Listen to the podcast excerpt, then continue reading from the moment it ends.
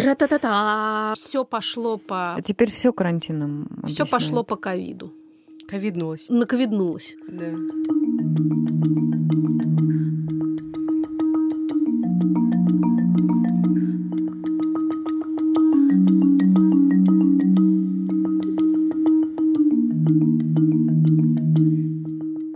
Привет. Привет. Привет. Бережно к себе. Это что? Это подкаст о ментальном здоровье матерей.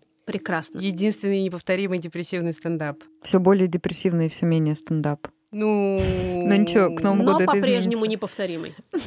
Да. Неповторимый депрессивный. Это Маша Карночева. Даша Уткина. Э, Э, э. И Ксения Красильникова. Ксения, Ксения Красильникова тоже здесь.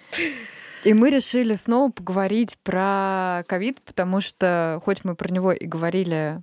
Нет, у нас был эфир про ковид. Ага, подкаст про ковид. А, мы зажали подкаст так про ковид. не было, но мы немножко о нем говорили в эпизоде про тревогу, кажись. Ну да, мы... кажись. Нет, ну как бы мы все равно говорили в тех эпизодах, которые выходили весной. Да, но у нас был целый подкаст про ковид, который не вышел. Да, по-моему. Мне кажется, да. Мы просто от него отказались. А отказались мы от, от него... В надежде, что В надежде, не надо будет говорить об этом. Чтобы не сглазить. Да. Да. Не вышло. Надо было поговорить. Это вот как со страхами, да, всякими. Да. Не хочешь о чем-то говорить, позитивно мыслишь, и потом А потом тебя накрывает вторая волна. Ага. И ты такой, «А, где воздух? Нет, всех просто достал даже вот этот вот э, вокабуляр связанный, вот это вот все. Локдаун, да? стало- стало Локдаун, в карантин, маски, антисептики, что там еще? Мне очень нравятся уши, как они в этой ситуации поживают. Значит, в ухе есть сережка, в моем случае две сережки. Ты вставляешь в ухо наушник, потому что ты занимаешься подкастами. Ты надеваешь очки, если ты носишь очки, и потом еще маску. И как бы ухо становится таким супер обвешенным предметом, что ужасно, на мой взгляд. Практически как лапшой. Да, практически как лапша. Значит, серьги, маска, Это сейчас ковид-диссидентство наушники. начнется. Да. очки.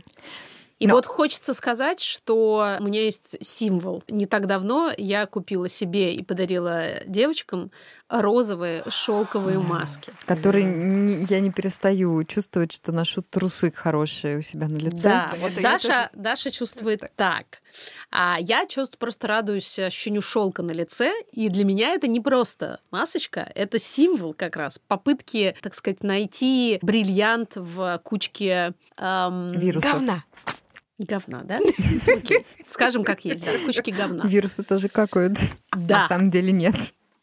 Поэтому, поскольку нужно все равно эту маску надевать, мне хочется, чтобы моему лицу было шелково. Надень маску сначала на себя, а потом на ребенка. А потом найди Желательно. бриллиант в говне. Но На меня, кстати, радует, что на ребенка пока не надо надевать маску. Мой иногда требует, и у него даже есть своя Мгм. маска. Мне кажется, им нравится это. Да, ну, что- в смысле, надо быть как взрослая. Да. Как Как, бы, как бы маски э, сделать шелковыми, то есть как бы во всем происходящем все-таки найти не то чтобы хорошее, не в смысле э, там типа давайте мыслить позитивно, боже, Мгм. надеюсь никто не думает, что я могу такое сказать. Мыслить шелково. Нет, Маш, Да. ты уж изволь мыслить позитивно, знаешь. Да. Сколько можно депрессивно. Но я имею в виду, как мы можем улучшить вообще все происходящее для себя хотя бы немножко. И ведь это важно, кому что требуется улучшить, потому что кому-то совершенно наплевать, какая маска у него на лице, но важно, например, там продолжать... Если у него работа. Да, например, продолжать э, периодически куда-то выезжать и что-то делать. А Да. мне, например, ситуация с тем, чтобы сидеть как можно больше дома, наоборот, очень сильно радует. И вот э, как это у всех по-разному устроено. Мгм. Но хочется начать вот с чего. Когда мы с нашим партнером Памперс э, делали в Инстаграме опрос, Что хотелось бы спросить? что хотелось бы спросить у нас, Мгм. как у специалистов по ментальному здоровью матерей, один из вопросов там был, который, Хотя мы вообще-то не специалисты. ну почему мы специалисты, Специалисты-любители. специалист, Любительницы. Любители, Специалистки. любительницы. специалистки, Профессионалки. любительницы, профессионалки ментального здоровья, да. Любительницы менталочки и матерей. Да. И здоровья. Или нет здоровья. Же на- начнем гадать? Так вот, там был такой вопрос, как не бояться, когда вокруг вирус. Каким-то невероятным образом этот вопрос был а, отписан по, по результатам нашего обсуждения мне. Так вот, я тогда долго искала внутри себя ответ и поняла, что первое, что мне хочется сказать, что вообще-то, а почему не бояться? Ну, Мгм. в смысле, бояться в такой ситуации это вообще-то нормально. Вообще-то весь мир трясет по полной программе. И а, вот эта идея, что даже в ситуации мировой катастрофы, реально мировой катастрофы, нужно не бояться, нужно держаться и быть молодцом, она, мне кажется, очень разрушительная, эта идея. Согласны. Согласились, я бы так сказала. Ты согласилась, Даша?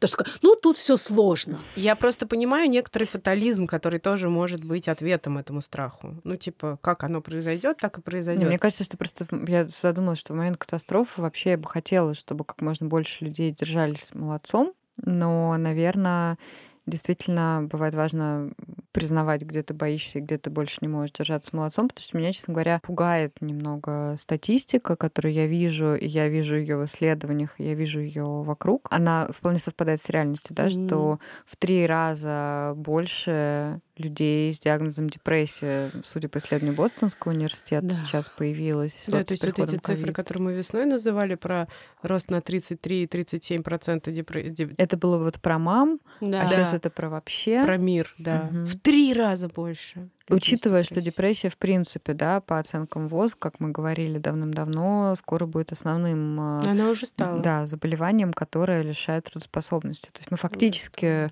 въехали на ускоренном а, режиме вот угу. в эту самую эру где там антидепрессанты надо выдавать э, всем. Всем. И при этом, да, вот недавно я читала вам исследование про то, что некоторые виды антидепрессантов э, теперь э, связывают с тем, что они могут стать профилактикой или лекарством, которое улучшает прогноз для людей с э, коронавирусом.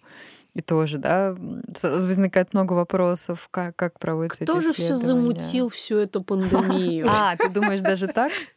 Я люблю теории заговора. То есть фармацевтическое лобби производителей антидепрессантов. Они поняли, что уже как бы и депрессию для мам выдумали, и много чего выдумали, этим уже все продали. Раз уж выдумали, и как бы вот столько всего вокруг этого, что же не поехать-то по, этим, по этой лыжне. А еще я только что сейчас с утра прочитала про то, что э, двойной двойное э, бинго, наше любимое. С одной стороны, перенесенный, подтвержденный коронавирус увеличивает шансы на дебют постановки диагноза любого психиатрического, угу. а с другой стороны, существование а, в анамнезе. Да, в анамнезе какого-то психиатрического диагноза до того, как ты заразишься, увеличивает риск А заразиться, Б тяжело заболеть и С умереть. И мне в ответ на эту информацию, знаешь, я не могу не думать про всякие социально-экономические аспекты, потому что все-таки, судя по исследованиям, бедность, например, гораздо лучше предиктор состояния здоровья, в том числе ментального человека, чем э, какие-то другие вещи. Например, там, каким воздухом дышит, не угу. знаю, каким спортом занимается и даже в каком районе живет. Но это все тоже социально-экономический аспект. Да, ну то есть... И, и воздух, и район, и спорт, это все туда же. Да, но как бы можно, да, это просто отдельно рассматривать, но чаще всего, да, ты живешь в худшем районе, и у тебя нет доступа к спорту, когда ты бедный. Что, да. ну, что вот главный фактор бедности, что он ведущий, а не то, что люди, которые, опять, да, у них есть ментальные трудности, они чаще всего не вписываются в а, вот эти нормы и требования современного бешеного мира, соответственно, их шансы быть в плохом качестве жизни повышаются.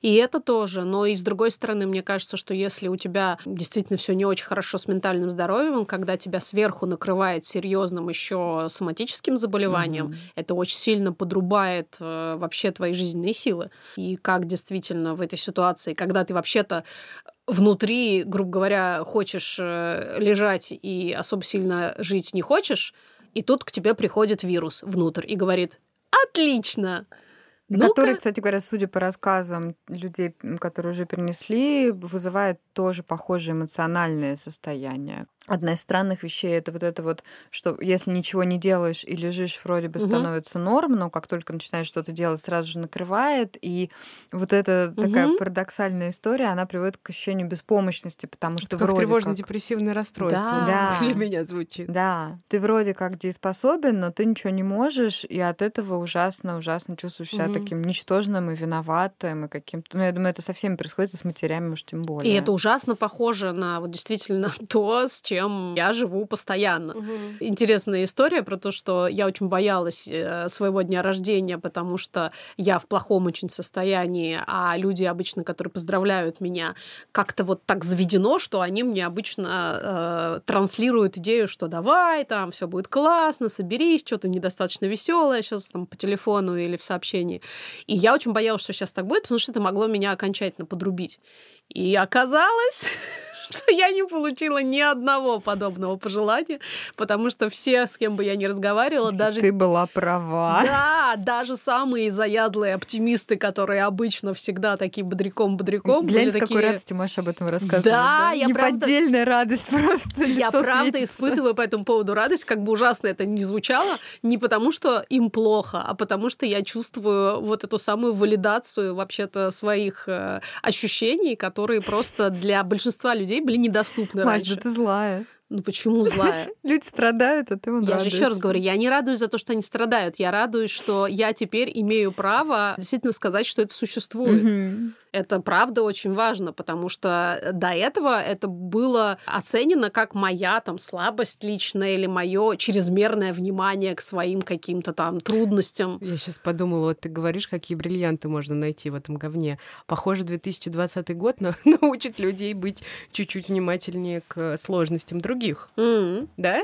Так ну, получается? возможно.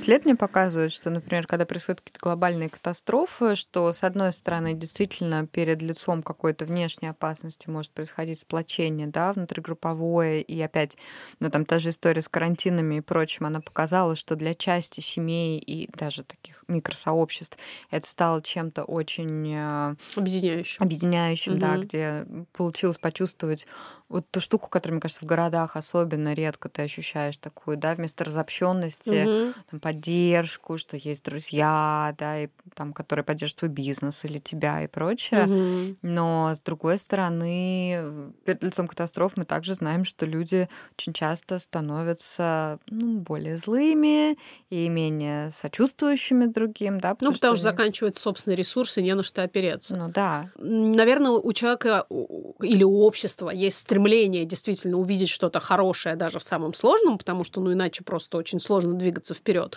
Вот, например, если говорить о глобальных катастрофах, может быть, менее глобальных, а, но внутристрановых, да, которые вот сейчас Мгм. неподалеку от нас разворачивались и разворачиваются по-прежнему, да, за которыми мы тоже наблюдаем, потому что невозможно от этого полностью отстраниться, как бы ни было тяжело.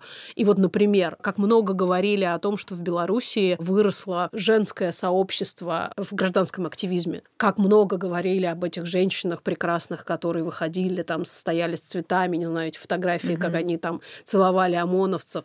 И вот про эту самую, кстати, мать какую-то, знаешь, вот у меня всегда, когда я смотрела на эти фотографии, у меня было вот это ощущение, как, опять же, во Вторую мировую, где там те старые женщины, которые оставались и никуда там не шли никакими ни санитарками, ни на фронт, никуда, вот они были какие-то такие вот образ вот этой матери, которая любого солдатика Мгм. вроде как хочет накормить, приласкать, вот про то, что какое-то вот это вот то самое человеческое в самом чистом понимании, которое есть, которое остается все равно, несмотря ни на какие ужасы, которые происходят вокруг, оно все равно соседствует с ужасами. Мгм. Но на него, ну не знаю, я, по крайней мере, обращаю гораздо больше внимания, чем в обычной жизни. Оно для меня выкристаллизовывается. Я смотрю на этих белорусских женщин, я смотрю, вот нам пишут э, армянские женщины, да, нам писала Доула армянская, Мгм. как помочь ма- матерям, которые сейчас вот там оказались в чудовищной ситуации, в состоянии войны, и у них при этом не знаю, Роды. роды,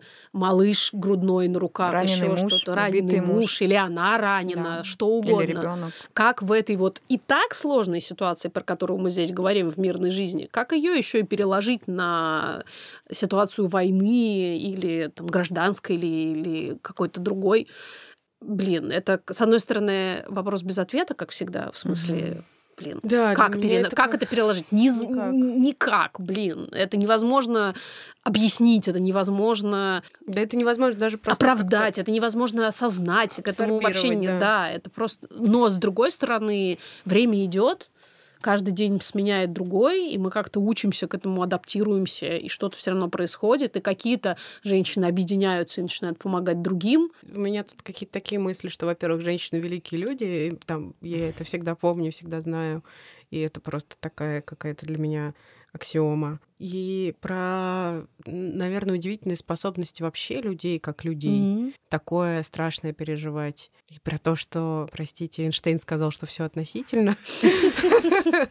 Это анекдот про, пять великих евреев или про семь великих евреев, я уже забыла.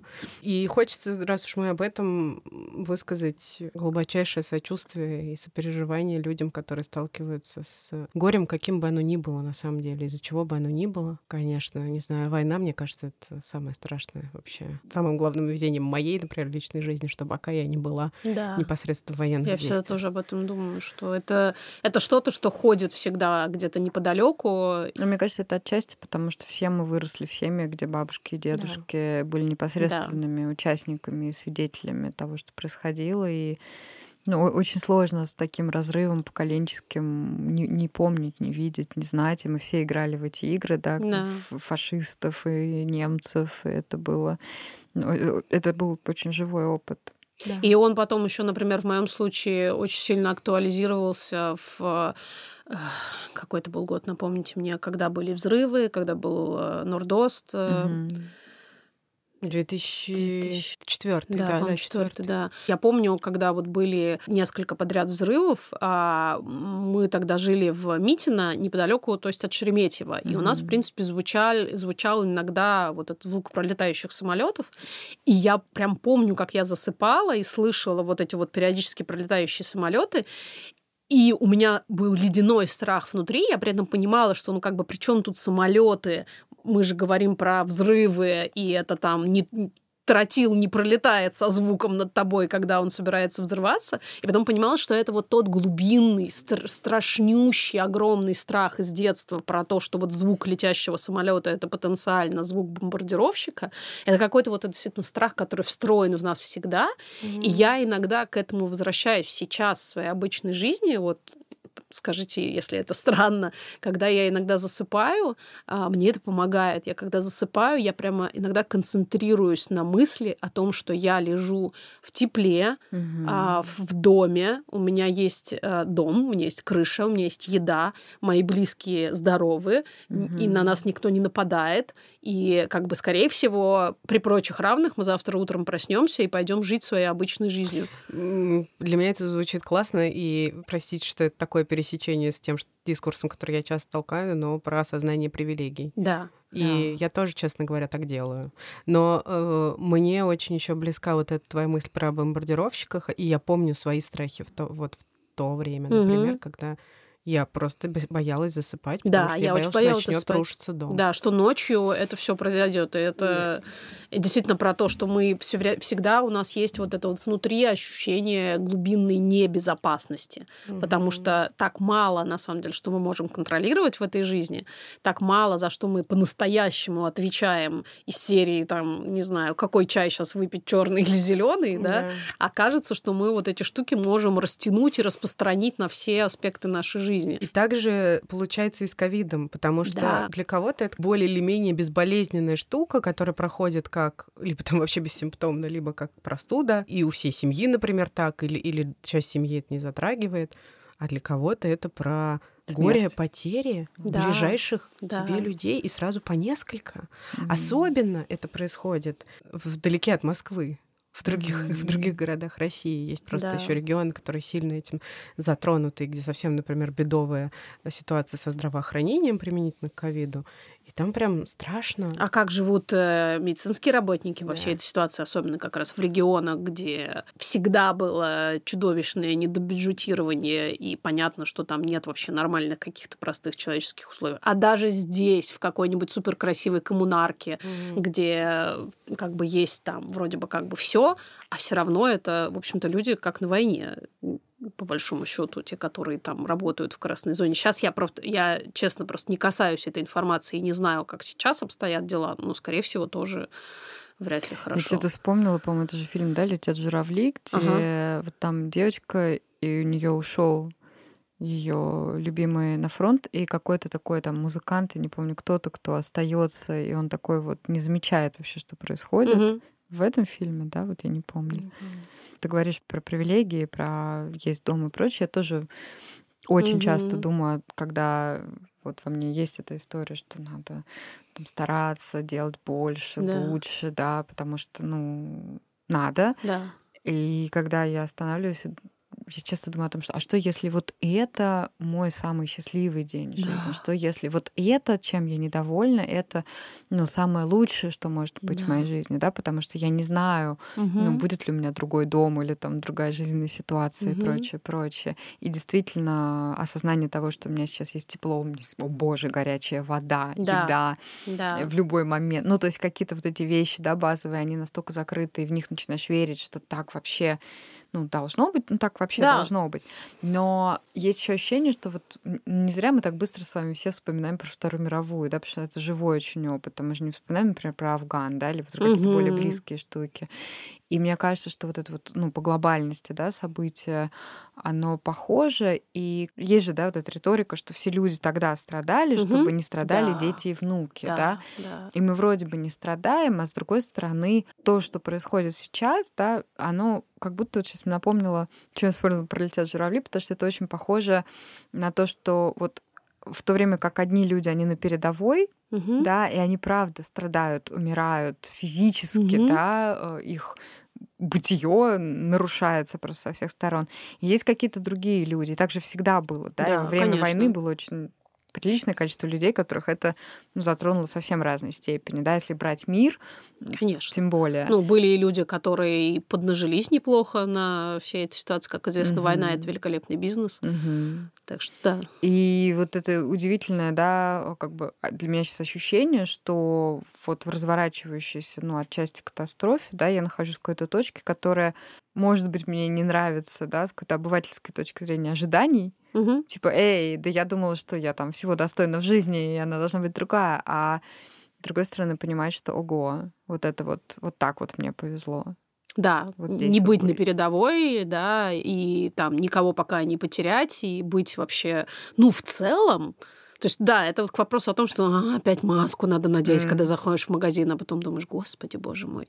По Ну, тут, сравнению... наверное, вот, кстати, про, про маски и все остальное тоже надо поговорить, потому что, а, ну, я, например, понимаю, что, да, я имею привилегию, например, перестать заниматься одной из своих деятельностей, да, по сопровождению родов, Ну, в частности, помимо того, что это какие-то, да, мои внутренние процессы и там сопровождение родов, которое внезапно не очень бьется с моим желанием сейчас упорядочить свою жизнь, да, и делать еще другие вещи, в том числе и Мгм. бережно к себе. Но глобально я понимаю, что, например, для меня еженедельные вот эти мазки из горла, из носа, которые делают люди, некоторые делают супер нежно, а некоторые так, что я правда, ну, плачу потом, Мгм. потому что это больно. А, Это что-то, про что я прям задумалась, ну, хочу ли я так, да, и, например, хочу ли я идти вообще в роддом, где, ну, все равно, да, очевидно, что вероятность из-за потока людей что-нибудь там Да. встретить, да, она выше, чем если я довольно немного сейчас там выхожу из дома, опять не потому, что я блюду какой-то карантин, а просто потому, что так, вот так меняется жизнь. Да. И ну, это же тоже, да, привилегия не делать это. А с другой стороны, я думаю про, ну, там, женщин, да, которые и врачей, которые идут в роддом, и им надо вот это У них нет делать. выбора, да. И это на самом деле, не знаю, все беременные, с которыми я сейчас общаюсь, которым рожать, они очень в таком состоянии, ух, а, вообще, ну и время ребенок выбрал, чтобы Да. прийти на этот свет. Интересно, кто там вообще нас ждет. Ну, то есть вот это поколение рожденных 20 это вообще кто эти люди, да? Ну, это правда интересно. Это, мне тоже нравится, на самом деле, об этом думать так. Иногда. Не всегда у меня это получается, но когда я в целом в порядке, моё, мой mindset направлен именно вот на это, на то, чтобы, ух ты, а вообще-то интересно. Когда какие-то страшные времена, это всегда еще и интересные времена, так или иначе. Я иногда стараюсь немножко как будто бы Поэтому от этого... я люблю все скучное. Вот. А я вот стараюсь от этого как будто бы немножко дистанцироваться, да, и посмотреть на это, как будто бы это вот как бы я какой-то ученый из будущего, который смотрит назад и думает, ух ты, вот это их помотало. Но ученый из будущего знает, как все сложилось. Да, а, я, а мы я... живем в неопределенности. Так видишь, я так себя сохраняю. Я иногда себе придумываю вот эту вот э, как бы капсулу, в которую я помещаю сама себя, угу. и мне от этого спокойно. И потом меня что-то может оттуда вырвать, например, вдруг там неожиданное сообщение о том, что вот кто-то прямо на расстоянии вытянутой руки там сильно заболел. Но потом я все равно туда обратно заползаю. Угу. И, и мне там как бы как-то вот такое, такая диссоциация немножко со своей реальной жизнью. Да мне кажется еще, что эта неопределенность, да, она такая многоуровневая, потому что есть неопределенность, которая вообще вот про то, угу. что это, как да. это лечить, когда это закончится, да, она очень большая. А еще мне кажется, возникает вот эта история с потерей смысла и со столкновением с такой абсурдностью жизни, да, вот то, что да. ты сегодня рассказывала про санаторий, да. в который, чтобы поехать, нужно взять справку из... по месту регистрации, по месту регистрации о том, да, что, что да, живешь. да, что не было контакта с подтвержденным ковидным больным, как бы вот и при этом ну, никому не интересен твой ПЦР, да? да. И на самом деле похоже, ну, там история с путешествиями, да, которых нет, но которые вроде как очевидно, что появляются, да, да и просто начинают стоить дороже. И чуть сложнее, чуть больше надо действий предпринять, чтобы они случились, но все таки Да, я сразу вспоминаю, знаешь, как это было в там, Российской империи, да, что в каком-то периоде нужно было подавать вот это прошение о выпуске за границу, да, да и весь совок, да. в общем-то, на этом тоже. был тоже построен. То есть это просто какие-то вещи, которые на время стали привилегией большинства, опять угу. становятся привилегией меньшинства, угу. но они никуда не деваются. Да вот эти привилегии, они просто рассыпаются. Да, да, да, да вот я тоже хотела сказать, что у нас просто потихонечку забирают одну за другой привилегии, но, мне кажется, наша, а, простите, а привилегия в том, что мы можем это замечать. И можем замечать то, что у нас остается. Потому что это как бы тот э, плюс вот этой осознанности, у которой вообще-то есть много минусов. Да. Но это тот плюс, который вот, ну, для меня, например, точно работает. Для меня эта вся ковидная история, она очень высвечивает как раз ну, какие-то социальные моменты угу. именно и в ментальном здоровье матерей в том числе. Меня очень как-то все время ранит вот этот дискурс, как же так, там, вы не носите маску, или как же так, вы не сидите дома, да вот, там надо заботиться о других людях и бла-бла-бла. Но объективно даже вот носить маску, например, если я многодетная мама, и у меня четверо детей, и одну маску там за 30 рублей, да, продают, и вообще по-хорошему, так откровенно говоря, я уже не буду говорить про дырочки в маске, через которые очевидно, да, что вирус угу. проходит. Мне эту маску надо менять каждые полчаса. Так делают врачи, когда они ее используют теоретически, ну, как бы в доковидные времена да. так было. Но этого никто не делает. Соответственно, у этой женщины либо должны быть огромные расходы на то, чтобы это купить, а потом еще эмоциональные затраты на то, чтобы всем эту маску поменять, да, уговорить угу. и прочее.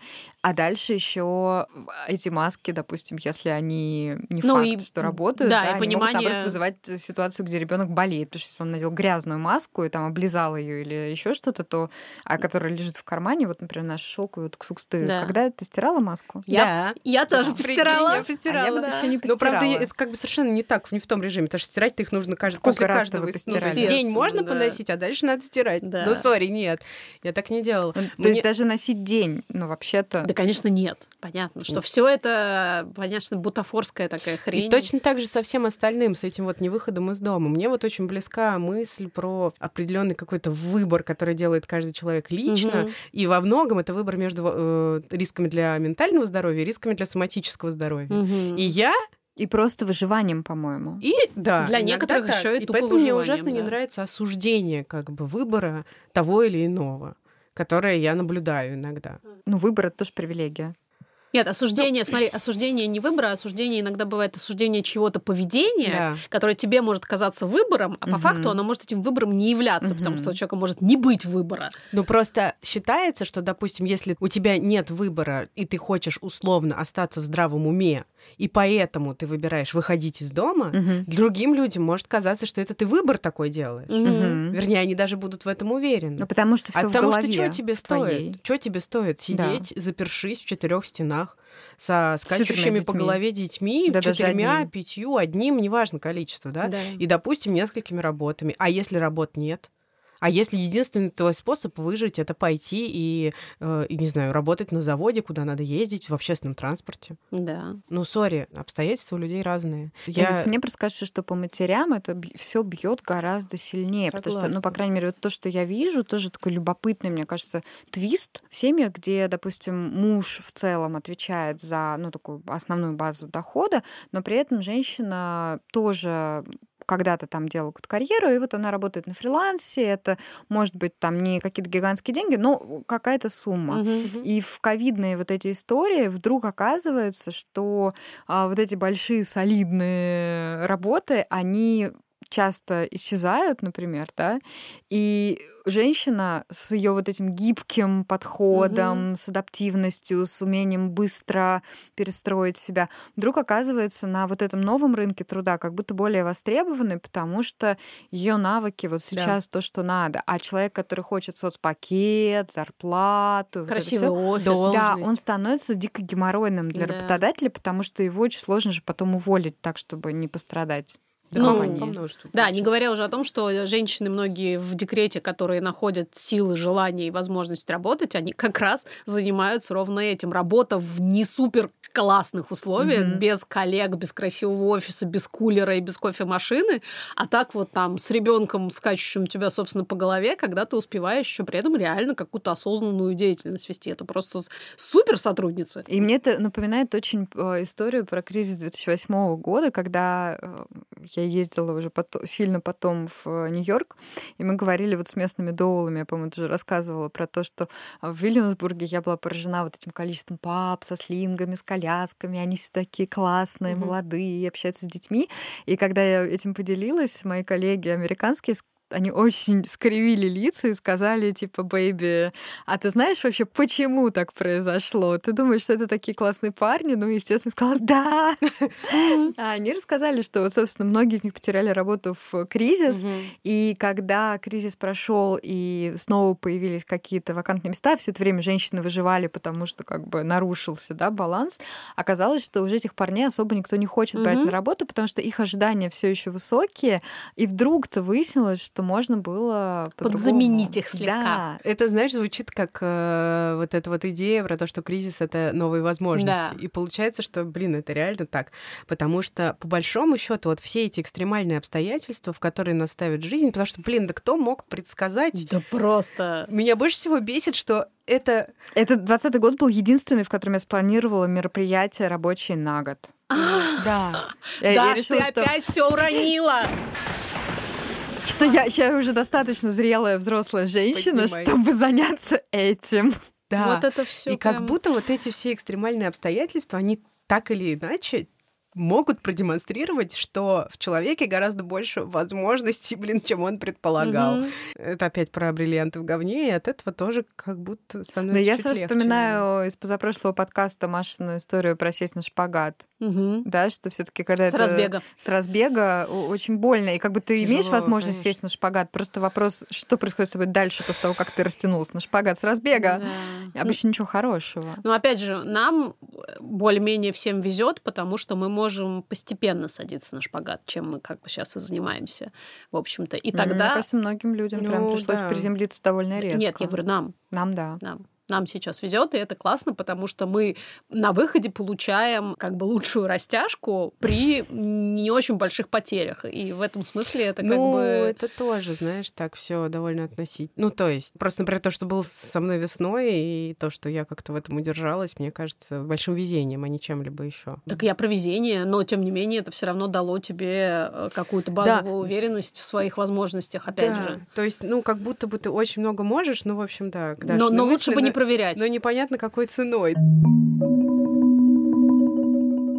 Классная вещь, которую ну, вот мы тоже все время с вами обсуждаем, приобретение, мне кажется, многих людей, это какая-то потеря иллюзий. Мгм. Иллюзии именно вот не в смысле хороших ожиданий, а иллюзии в том смысле, что и стабильности, и того, что тебе что-то положено по факту, вот что ты там, не знаю, вот Человек хороший. человек, да, ты родился, не знаю, в России в 21 веке. И вот, ну, слушай, ну правда, много чего, как бы в Москве, когда живешь. Наследие русских классиков, например. Например, ну, например, не знаю, поход в кофейню возможность. Э, О, а давайте вот э, как чего. раз я здесь хотела бы зачитать. Мы спросили наших mm. подписчиц mm-hmm. в инстаграме нашем postpartum.ru, по чему больше всего они скучают из мирной доковидной жизни. Я так пробегусь просто mm-hmm. по диагонали. По лицам людей, путешествия, кафе, групповое, что угодно. Наряжаться, краситься и выходить. Декрет плюс карантин, double combo. Частые встречи с друзьями. Поездки. Очень много, конечно, пишут про поездки, путешествия, про свободу перемещения. По друзьям, путешествиям. Путешествиям 8 восклицательных знаков. По деньгам, по нормальной работе, по нормальному доходу. Это тоже очень частый ответ. По отсутствию вот этой фоновой постоянной тревоги, пишут еще нам девушка. Вот это то, о чем мы с тобой говорили. Да, да, про вот эту иллюзию как бы стабильности, и что, в принципе, мы все более-менее понимаем, как оно устроено. Еще пишут, что очень скучают по разным людям, по родителям, например, mm-hmm. от которых пришлось уехать или с которыми нет возможности встретиться, а, по бабушке и дедушке, которых нет из-за ковида. И это mm-hmm. какая-то невосполнимая уже утрата. Но есть и такой ответ. Да ничего не изменилось. Терять-то особо и нечего было. Ну, это, правда, это супервыгодная позиция. О привилегиях, да. да, и обратной стороне привилегий. Да. Мы любим вот этот твист постоянный в обе стороны.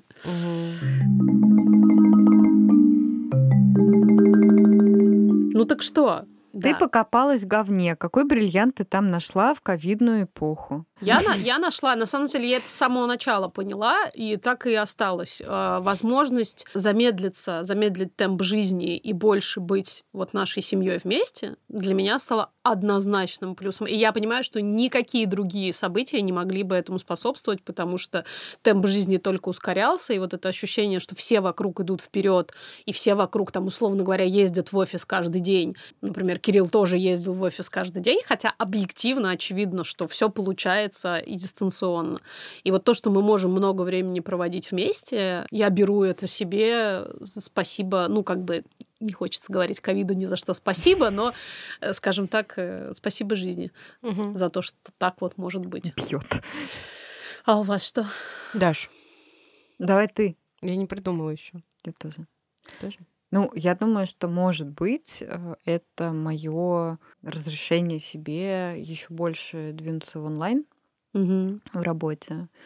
Это, наверное, такой процесс, который был стимулирован этой всей пандемией и прочим. Сейчас, конечно, вот я уже чувствую, что, например, за больше полугода прошло, как я не была в кабинете, угу. кроме одного раза, и я понимаю, что, наверное, может быть, мне бы хотелось, да, и вот... Встреча с младенцами мне бы очень хотелось бы. Встреча с младенцами — это вообще, да. да. Ну, то есть это... Я не знаю, ты знаешь, мне кажется, я пока вот, правда, ковыряюсь в этом говне э, в поисках бриллиантов, и у меня, честно говоря, есть некоторые сомнения в том, что их там надо искать. Пока вот. стекляшки а не, да? не в Якутии. Нет, говно. Даже стекляшек нет. Да, то есть тут, наверное, у меня возникает вопрос, как это может стать удобрением, для чего? И вот, наверное, да, это удобрение там для выхода в онлайн. Могу ли я сказать, что это прям мой супер выбор? Не факт. Ксук, скажи что-нибудь хорошее. Я ничего хорошего сказать не могу. Да I'm so sorry. I'm so sorry. Я думаю, что, в общем, мои какие-то позитивные открытия, наверное, еще впереди. Может быть, это будет связано с тем, что я научусь как-то, вернее, не научусь, а что я как-то перестрою свою жизнь так, чтобы она была чуть-чуть выносимее, в смысле нагрузки в первую очередь. Но пока я на пути туда. Но, наверное, из хорошего, как ни странно, я радуюсь, что я сейчас э, это проживаю в России. Вот эти наши нелепые, иногда абсурдные правила, да, которые там где-то выполняются, где-то нет, и вот этот весь э, формат, где все очень строго, но да. не надо ничего делать, он ну, на самом деле лично мне в безопасной сейчас ситуации, где тут фу никто там пока не болеет и уже не болеет, он какой-то, ну, наверное, более выносимый, чем если бы мне надо было водить ребенка в садик, он должен был бы там быть в маске и не должен был бы никому подходить, угу. и вот это вот все, потому что ну... А я радуюсь, что Будуар по-прежнему нас принимает. И мы да. можем записывать пока еще все вместе, втроем в студии, а не с носками перед компьютерами Я в когда- зуме. Да, когда ты Да. только задала об этом, этот вопрос, я сразу стала думать про, честно говоря, про нашу запись тоже, что я реально думаю, как это классно, что мы можем быть Да. в будуаре, а с другой стороны, я думаю, ну ведь это ведь еще и про то, что мы и с носками справились. И эту метафору можно Да. переносить на все остальные части жизни. Да. Ну, только Вот это у было меня не такой очень. какой-то. Это было не очень, но это В было... смысле, а результат хороший. Да. И- Да, процесс просто не очень. А я, я люблю, когда процесс тоже приятный. Вот видишь как. Ну, тут не поспоришь, конечно. Ну, кстати, зато снова появляются мысли о том, чтобы поехать куда-то на зимовку в общий дом или что-то, или в общие дома, ну, потому что это прям, да, что Back to nature и back to community. Да. Ну, напишите нам, пожалуйста, в комментариях, вдруг не одна я такая дурочка нашла бриллиант. Может быть, э, вы тоже что-то хорошее нашли? Поддержите меня, пожалуйста, в комментариях. А если не нашли хорошее, Поддержите нас. да, поддержите Дашу и Ксуксу и напишите, какое это все говно, говно, говно, и ни одного бриллианта там нет. Нет, ну меня еще очень поддерживает, что ты нашла хорошее. Это важно. Вот. Diversity, короче, Да. как всегда. Спасибо, что вы с нами. Держитесь, э, не болейте. И приходите в группу поддержки, потому что на самом Да. деле чувство сообщества это то, что, наверное, то, что хорошего у меня появилось, потому что я за это время поняла, что да, у меня есть друзья. Мы вас обнимаем Обнимаем. с безопасного расстояния. Да. Да. Пока-пока.